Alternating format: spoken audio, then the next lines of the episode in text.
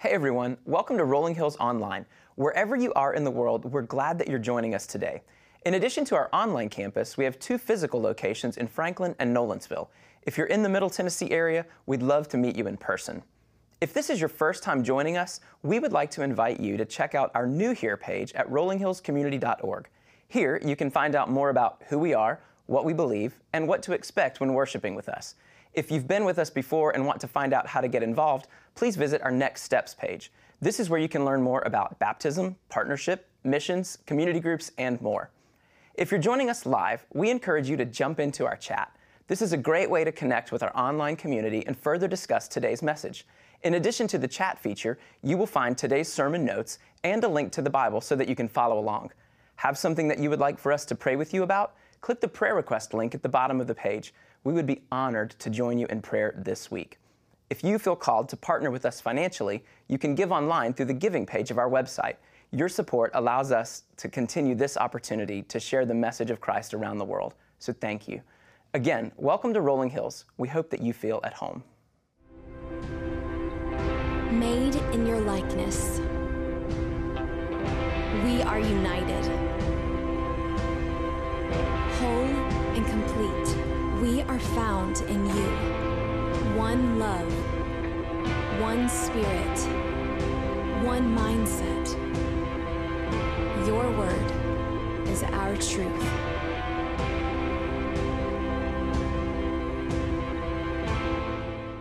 This morning we're beginning this brand new series called Wholehearted. I'm so excited about this series because this is the way God calls us to live. He calls us to live wholehearted.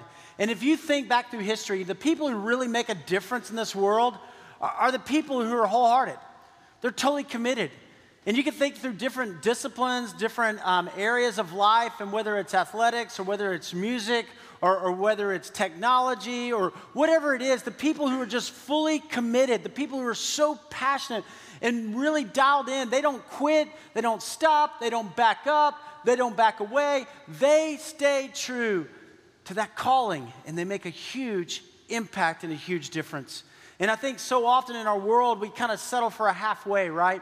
I think the opposite of wholehearted, it's not no hearted. Every person has a heart, right? It's half hearted. It's how we live. And yet the world kind of sells us this and goes, oh, just go partially in. And, and we know people like that, right? We know people who have so much potential. And, and maybe it's a friend, or maybe it's a child, or maybe it's a coworker, or somebody, and you just go, oh, you have so much potential. You can do great things. Come on. And, you watch as they just kind of live life, and you're like, oh, the opportunity is there. Everything is there for you. You know, strive for whatever God's called you to do. And the call for us is to live this kind of life, to live passionately in love with Jesus. A lot of people, what they do though, is they treat the Christian life kind of like a Costco membership, right? I'm going to show up when I need something, and I'm going to get my 200 rolls of toilet paper. And, and, then when I come back, you know, in two years, whenever it runs out and I have another need, then I'll come back to God. Or some people treat their relationship with God kind of like a, YMCA membership, right? I, I, get the membership, and then I'm really fired up for about a month, and I feel better about myself. I feel healthy. Um, but then, you know, other things happen, and distractions come, and next thing you know, they just kind of fall away. Or some people, like, it's like, a fine dining place, right? And I go, and it's like where we go for birthdays or anniversaries. Um, but you know, it doesn't really nourish me. I mean, I love being there, but but I need that consistency. And God's going, oh, you be wholehearted, you be fully committed and fully engaged, and that's where the Christian life comes alive. That's where we flourish. But I think there's two things that keep us from living that way. Number one, I think, is just focus, right? I mean, there's so many things that the world is throwing at us, and we live in this time and this society. It just seems like there's all kinds of things that are going on around us. And so we get caught up in that, and we just miss out. The second thing I think is fear. You know, it's fear. We get afraid. Like, if I truly commit, if I go all in with Jesus, if He's in control and I'm not, you know, if He is the one calling the shots and I'm not, how's that going to play out? You know, and so we back off a little bit and we, we kind of live afraid. And yet God's going, no, no, no, no, no, no, no. Don't live afraid. Live in faith. Live in faith and live for me because that's when you are fully alive. Our, our, memory verse in this series is going to be from Philippians chapter 2, verse 5, and we're going to put it up on the screen. And let's, let's say this together. You ready? One, two, three. Your attitude should be the same as that of Christ Jesus. All right, that's pretty simple to memorize, right? We can do this, we can memorize this, but this is our memory verse. Why? Because Jesus was wholehearted. Jesus was all in, right? Not my will, but your will, God, be done. I'm going to lay it all on the line. And Jesus changed the world and changed our hearts and changed our lives. In our series, we're going to be studying the book of Philippians. And I love this book, I got to tell you. It's my, one of my favorite books in the entire Bible. And we're just going to unpack the Word of God. So this morning, we're going to talk about what it means to live the Christian life wholehearted.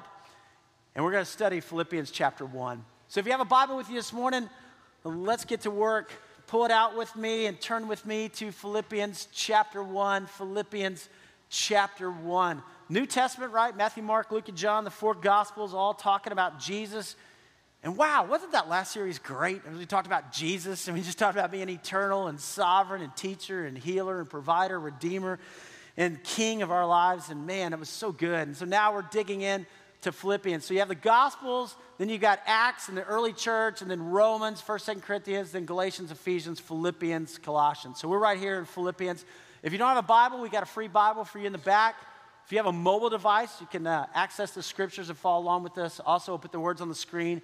If you want to take notes, take notes. We've got a place in your worship guide. You can write some of those notes down or like underline in your Bible. It's great to take notes. I always have notes in my Bible, my study Bible. It's so good to come back to. All right, so Philippians, and let's pick up here in verse 1. We're going to be chapter 1 today. So, verse 1 says this Paul and Timothy, servants of Christ Jesus. Now, let's stop right there, okay? Because here's we got to identify who is writing this. And who's writing this is the Apostle Paul. All right, and also his apprentice, who's Timothy. And, and so, Paul and Timothy, and, and they are servants in Christ Jesus. Now, what do we know about Paul? Who is Paul? Well, let us go back a little bit. His real name was Saul, okay? And he was Saul, we see in Acts chapter 7, Saul was a Pharisee. You remember how Jesus had some kind of harsh words for the Pharisees? He was a religious leader back in Acts chapter 7. He was, uh, you know, a Pharisee of Pharisees. He studied under a guy named Gamaliel, who was like the famous Jewish rabbi. So this Saul had all kinds of education. He knew the Old Testament backwards and forwards. He was wealthy. He was a lawyer. He was successful, you know. And, and so then, right, Jesus is resurrected. The early church starts to grow. And Saul took it on himself to say, hey, I've got to stop this movement. Remember, Jesus was kind of rough on us. And so I'm going to stop the early church. And so he's kind of on this mission to stop what God's doing.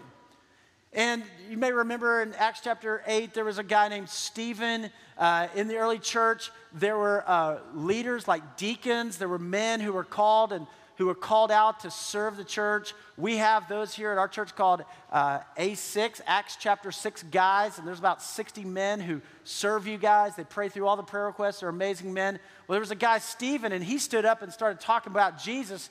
And, and some of these religious leaders, they took him out and they began to stone him like throw rocks till they killed him kind of thing. And Saul's there giving approval to it all. And then we know that Saul goes on this kind of hunt to, to squelch the church. And he's on the road to Damascus one day, and you go read in Acts chapter 9. And all of a sudden, on the road to Damascus, taking some soldiers with him to stop the church there in Damascus, Jesus shows up. And Jesus meets Saul there on the road to Damascus, and Saul falls on his face before Jesus and just commits his life to Jesus. Like, I'm, I'm all in.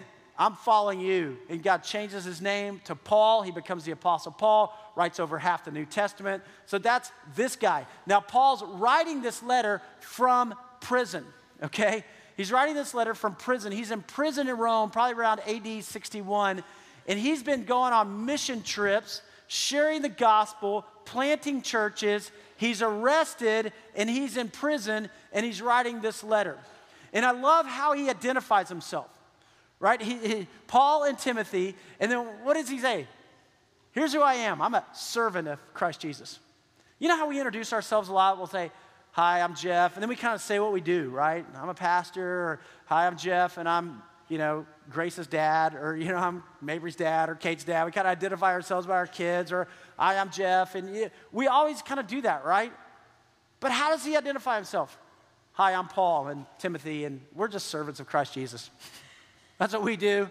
Uh, we just serve him. We just go around and say, God, what's your agenda for today? We're just going to serve you. How cool would that be just to wake up every morning and go, hey, I'm a servant of Christ today? That's what I am. That's what I'm going to do. Whatever God you have for me, that's the way I'm going to live. So, Paul and Timothy, servants of Christ Jesus, that's who writes this. And he's writing to all the saints in Christ Jesus at Philippi, together with the overseers and deacons. Now, that word saints, if you go back and study the Greek, it, it really means set apart, it means holy. And, and who he's writing to is the church. The church in Greek, ecclesia, the called out ones, the ones who are set apart. So he's writing to the church in Christ Jesus at Philippi. So he's writing to this church at Philippi. Now, Philippi was a strategic city. It was a Roman colony. There wasn't a Jewish synagogue there. And it sat on the mountain range between that divided Europe and Asia. And it was right in this pass. And so if you were going to Europe to Asia, you went through Philippi. So it was a wealthy city, a successful city, strategic city back in this day. And the Apostle Paul had gone there and planted a church.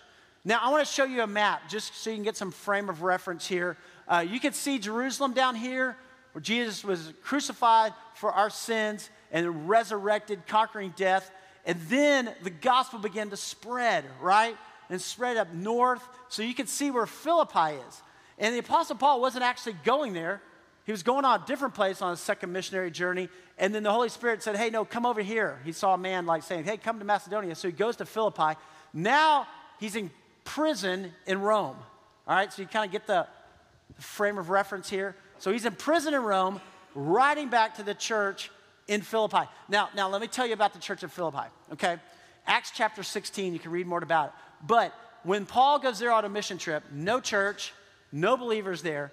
And he goes there and he meets a woman named Lydia who was a dealer in purple cloth. She was successful. She had a business, she was running, she was kind of upper class Roman colony, and she gives her life to Christ.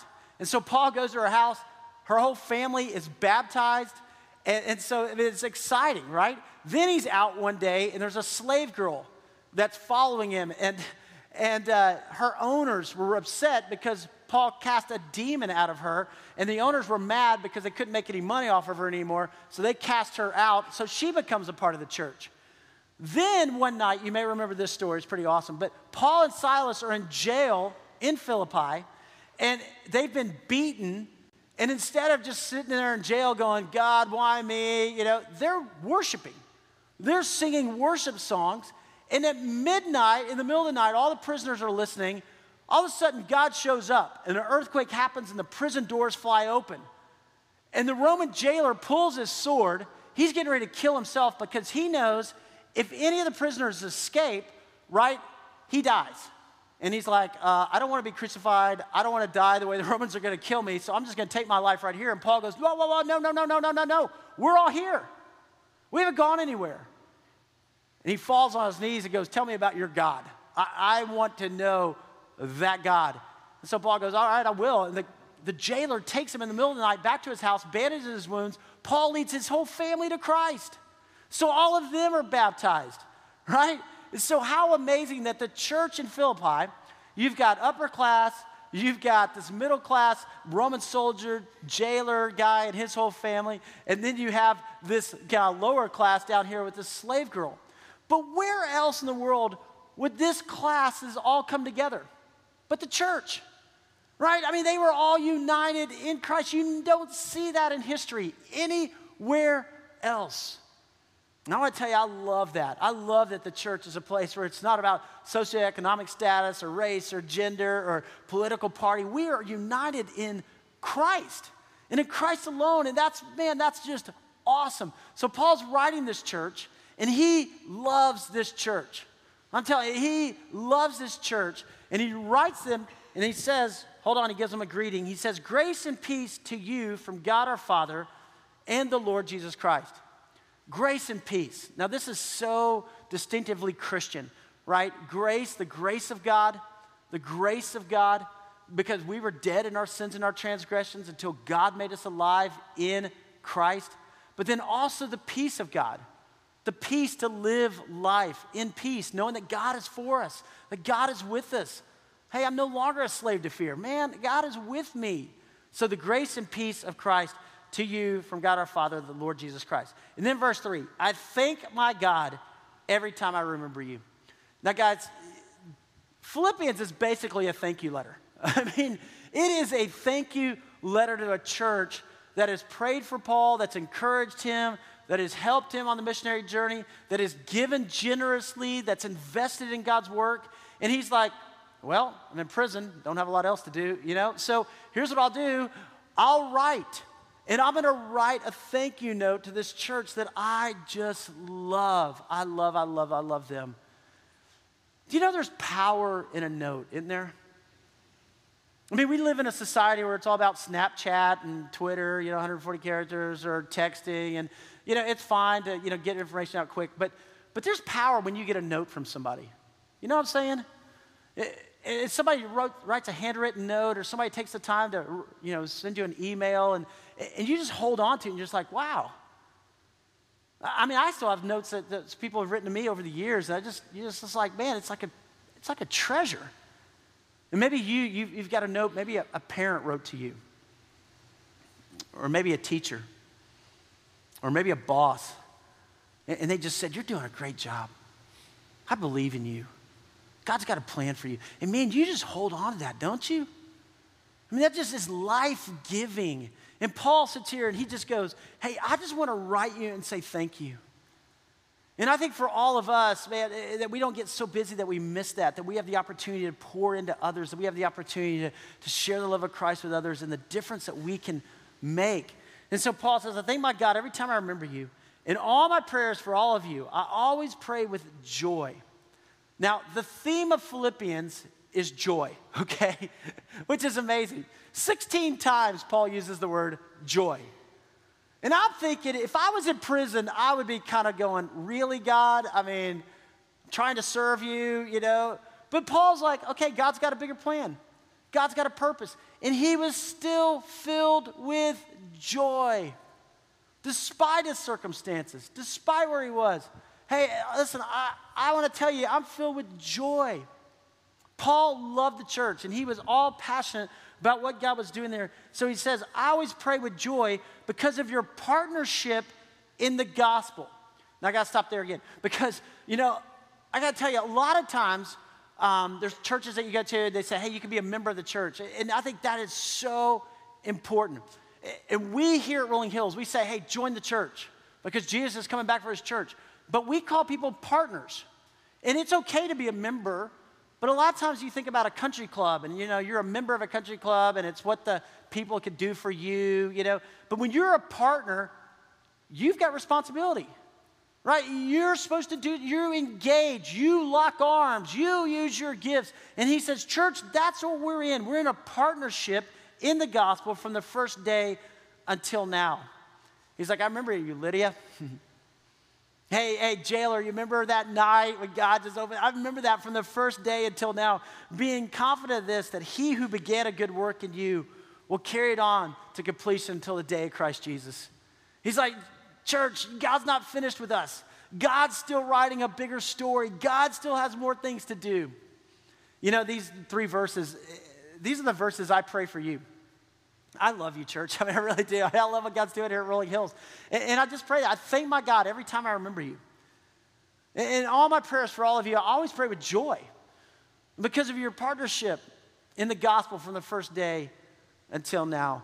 And I think back 14 years ago when God planted Rolling Hills and there were 15 of us meeting in an apartment clubhouse and think about just, you know, that, that group and then how God over time has brought people from all over the country and many from all over the world. And God's brought people who've been here 14 years, and God's brought people who've been here one week. And God is just bringing us together as the body of Christ in our day, in our generation, to lock arms and to advance the gospel in our day. And I just get excited about that, that God has started something, but God's not finished with it.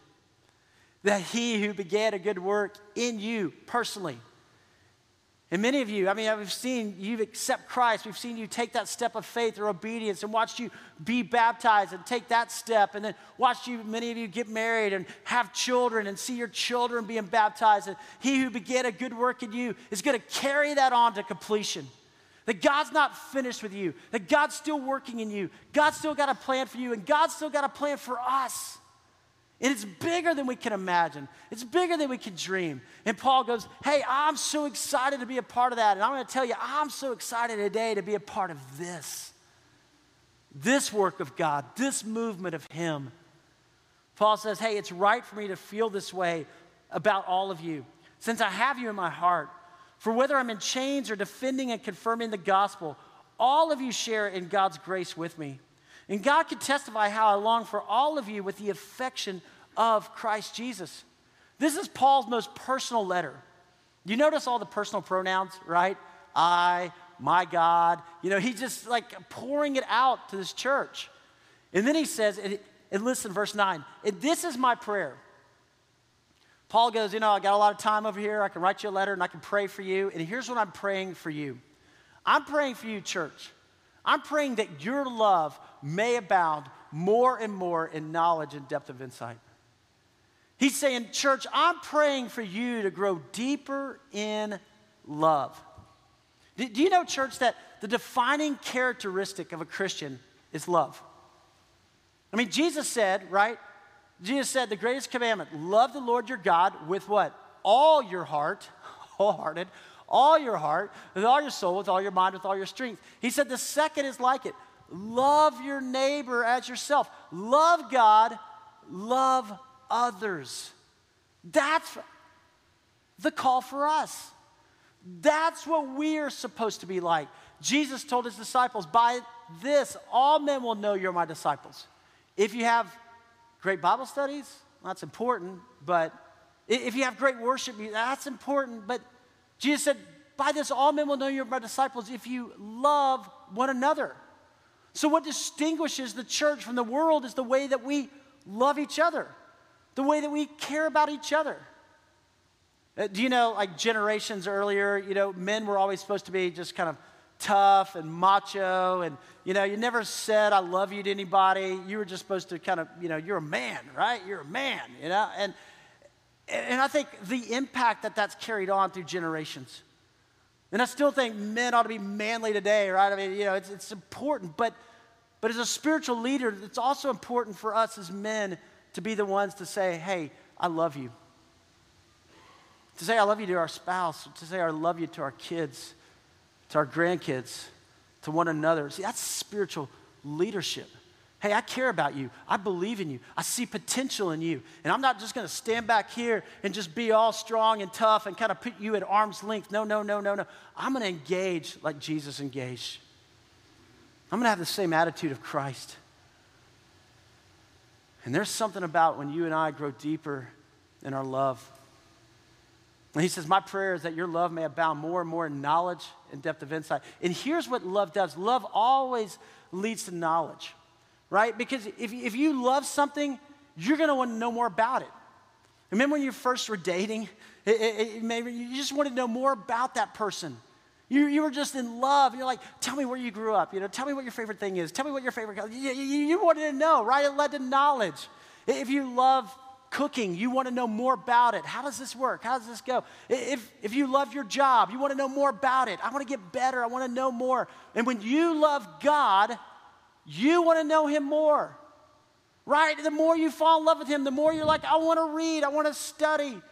And so Paul's saying, I want your love to grow. I want it to abound in knowledge and depth of insight. So, so what? What is so that this, so that you may be able to discern what is best and may be pure and blameless until the day of Christ, filled with the fruit of righteousness that comes through Jesus Christ to the glory and praise of God. Look at that last phrase. To the glory and praise of God. The Christian aim is that we would bring glory to God. You, you want to know what your goal in life is? Hey, bring glory to God.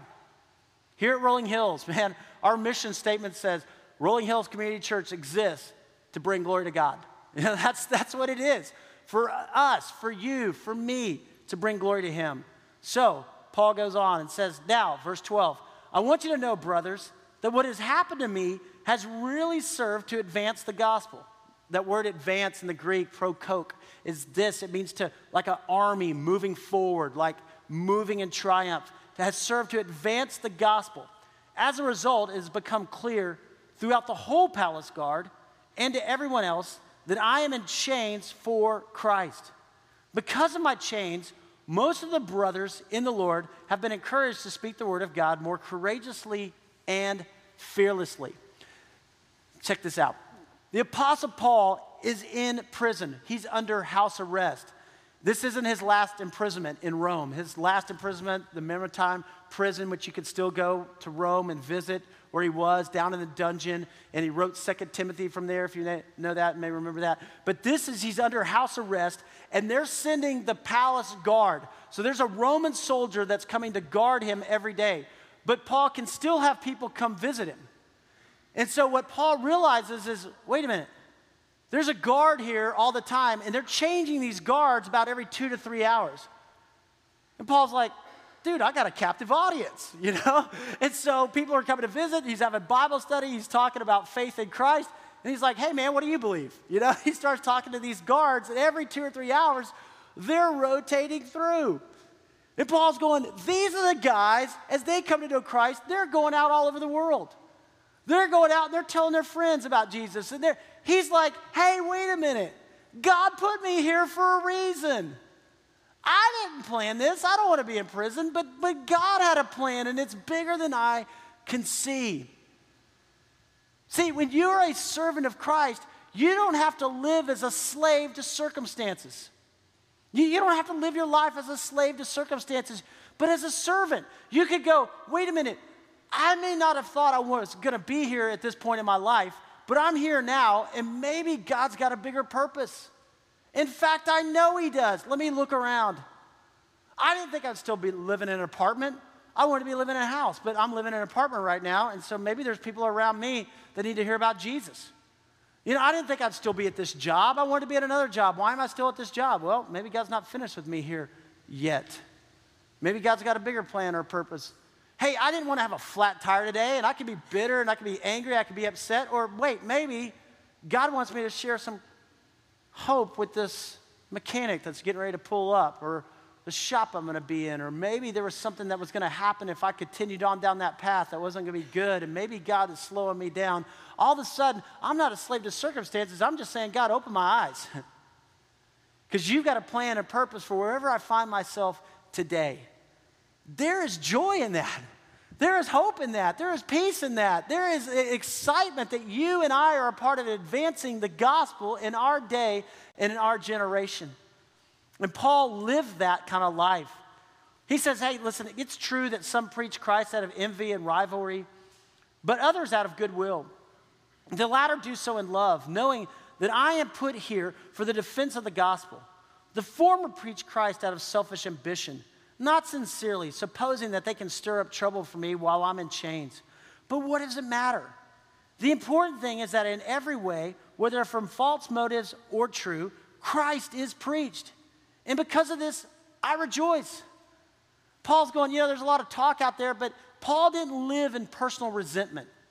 He didn't live in personal jealousy. He didn't look around and say, oh, wow, something else is better out there. He just lived for Christ. You know, I think sometimes we can get in that mindset and become territorial. And God's doing a great work. And wherever God is working, we ought to be praying, you know. I pray for all the churches around in our community. I pray God would bless every church and, and that churches would thrive. I mean, we can't, as Rolling Hills, reach everybody, but it's going to take lots of churches. I, I pray for all the churches in our nation. I pray for churches throughout the world that God would raise up believers. You know, we can't do everything. We're a team.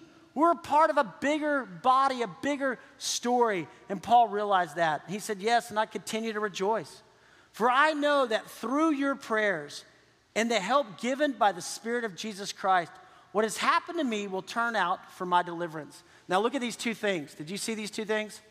He said, Through your prayers, right? The prayers of the church, don't fight the battle alone. I mean, even the Apostle Paul wasn't a Lone Ranger Christian, okay? He knew he needed the body of Christ. You need the body of Christ. I need the body of Christ. Through your prayers, praying for one another. I mean, we pray through every prayer request that comes in. We pray, it's important. But also through the Spirit of Jesus Christ. So realize that you have a church that's with you. Realize that Christ is with you through the Spirit of Christ. That God will deliver you. That God will bring you through whatever you're facing. That God has a bigger plan. Verse 20 I eagerly expect and hope that I will in no way be ashamed, but will have sufficient courage so that now, as always, Christ will be exalted in my body, whether by life or by death. Paul didn't know if he was going to live. I mean, he didn't know, you know, they crucified Jesus, right? So he's thinking, I'm in prison. They crucified Jesus. Pretty good chance I'm not going to get out of this prison alive, you know? But look at verse 21. This is the key verse. If you underline your Bible, underline this verse because this is the key verse in Philippians. Here's what he says For to me, to live is Christ, and to die is gain. Isn't that powerful? Paul goes, Hey, God, whatever your will is, if you want me to live, continue in this world, hey, great. I'm going to keep serving you. I'm going to keep furthering your kingdom. I'm going to keep planting churches. I'm going to keep doing missions. I'm going to keep praying for the people around me. I'm going to keep being a part of the body of Christ. But God, if you choose to take me home, hey, to die is gain. I'm going to be with you. See, you don't have to be a, a slave uh, to fear and to go, you know what? I mean, if something happens to me, no, no, no. God's sovereign. God's in control. God's got a plan. And Paul goes, for me, to live as Christ and to die as gain. And then he keeps going. He kind of expands on that. And he says, For if I am to go on living in the body, this will mean fruitful labor for me. Yet what shall I choose? I do not know. And he's like, Well, I don't get to choose anyway, but God's sovereign. He's in control. But I'm torn between the two. I desire to depart and to be with Christ, which is better by far, right? Heaven, eternity, gonna be awesome, amazing, can't wait. Uh, but it is more necessary for you that I remain in the body. God's not finished with me. Convinced of this, I know that I will remain, and I will continue with all of you for your progress and joy in the faith, so that through my being with you again, your joy, there it is again, your joy in Christ Jesus will overflow on account of me. Paul goes, Listen, I, I would much rather be in heaven than in this prison. But I know God's going to deliver me, and I know God's going to continue to use me. There's still breath in my lungs. As long as there's breath in my lungs, I'm like, I'm all yours, God. You know what? There's still breath in your lungs. There's still breath in my lungs. God's not finished with any of us. So he says, church, verse 27, whatever happens, whether I live or whether I die, whatever happens, conduct yourselves in a manner worthy of the gospel of Christ.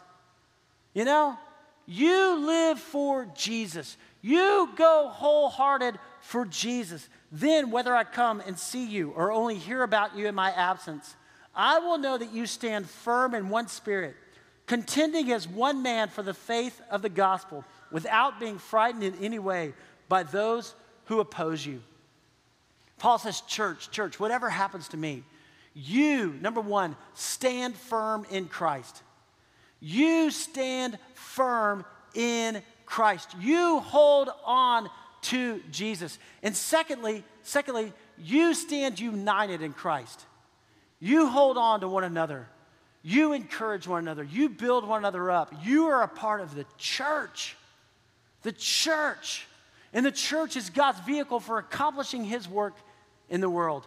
Several years ago, I was um, in Boston. I was meeting with a guy over at Harvard, and I was walking down the sidewalk of uh, the Charles River.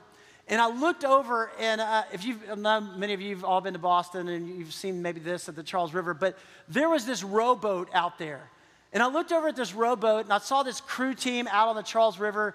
And, and, I, and I looked at them and I thought, that's the church. I mean, I just looked at these this rowboat, and I thought, how cool is that? Because when you look at this, right, it says contending as one man for the faith. And I thought, these guys are contending as one man. They are all in this, and yet they are individually giving their best, right? They are individually in there, and they've got the oars, and they're pulling with all of their might. They are pulling with everything they have. But they're one. There's not some guy sitting back there like eating a sandwich going, hey, good job, guys. You know, you're rocking, way to go. Or he's got a soda. There's not some guy sitting back there with sunglasses. They're all in it. And I thought, that's the church. That's us using our gifts. And whether you have the gift of leading worship, whether you have the gift of teaching sixth grade girls, whether you have the gift of logistics and you do parking or ushering, or whether you have the gift of prayer and you pray for the body of Christ, whether you have the gift of giving, or whether you have the gift of missions, or whether you have the gift of serving, we are contending as one man, giving our best, wholehearted for the glory of God. And I thought, that's church, that's awesome. And I want to be in that rowboat right there, you know, let's go. That's exciting. And he says, without being frightened. He's like, don't live in fear. You know, don't, don't, don't live in fear. You live in faith. You know that God is with you. You know that God is for you, contending as one man for the gospel. He says, This is the sign to them outside of the church that they will be destroyed, but that you will, through the church and through Christ and what he's done for us, will be saved, and that by God. For it is, it has been granted to you on behalf of Christ, not only to believe on him, but also to suffer for him. Now, we love the believe part, right? We don't like the suffer part. but, but he says to believe on him and also to suffer for him, since you are going through the same struggle you saw I had and now hear that I still have. Hey, there will be tough times that come in life. You know, we live in a broken world, we live in a fallen world. There will be tough times. There will be people who don't understand, who put Paul in prison, you know, and didn't understand what God was doing in the world. But you guys, we're called to live. We're called to live wholehearted. We're called to live passionately for the glory of God. Regardless if times are great, and maybe you're in a great season of life right now, praise God, celebrate, or whether times are hard, but you don't give up, you don't back down, you don't quit, you don't walk away. You say, God, how can you use me right here? What do you want to do through me right now? Because here's the fact, here's the fact, here's the fact. Your worth and your value doesn't come in what the world says. Your worth and your value is not based on how much money you make or what kind of car you drive or what kind of house you live in. Your worth and your value is based on Christ. And when you and I begin to understand that and understand what God has done for us through Jesus, how God loves us more than we can even imagine, hey, we want to live boldly. So here's four questions as we close this morning. Four questions for you to think about. Number one is this Are you living the Christian life wholehearted? Or for all you English majors, wholeheartedly, okay. Uh, are you living the Christian life wholehearted? Are you completely in? Are you following? Not that you're perfect, none of us are. We've all made mistakes, we all mess up. But are you saying, I want to follow God? I want Him to be the Lord of my life? Number two is this are you living a life of joy in Christ? I mean, Paul's in prison and he has joy, okay? And I'm not saying like it's happy all the time, you know, but, but is there a joy that permeates? Do you realize that you are a son or a daughter of the King of Kings and Lord of Lords? that ought to give you some joy. God, thank you, thank you, thank you that you're with me and that you're for me. Number three is this Are you contending as one man with others for the gospel? Are you in the boat, right? Are you a partner in church? Are you a part of the body of Christ? Are you using your gifts some way to further God's kingdom? And that leads to number four. Number four is this Are you advancing the gospel? Are you advancing the gospel? Not just building your own kingdom, but saying, How can I, for the glory of God, move the gospel forward, the good news of Christ? Guys, this is awesome for us. This is going to be an amazing study. But God is calling you, God is calling me not just to have like a part time faith, not just to have a when it's convenient faith, not just to have I'll show up whenever faith, but to have a faith that follows God with everything we have, and with everything we are. And that's when the Christian life comes alive. Hey everyone, thanks again for joining us today. We hope you enjoyed the service, and we want to encourage you to reflect on today's message throughout the week. Here at Rolling Hills, our goal is to raise up a community of disciples to be the hands and feet of Christ, and we hope that you will partner with us in doing so. How do you do that? Well, here are several ways. First, join us every Sunday, either online or at one of our physical locations. Join us as we worship our God and learn more about Him and His plan for us. Second, get connected. Check out our Next Steps page on the site to find out how you can engage with us further by serving or joining a community group. And lastly, we want to invite you to partner with us financially. You can do that online through the giving section of our site. All tithes and offerings go to support our ministries both locally and internationally, enabling us to impact lives and share God's Word. Again, we are so glad you joined us today. Have a great week.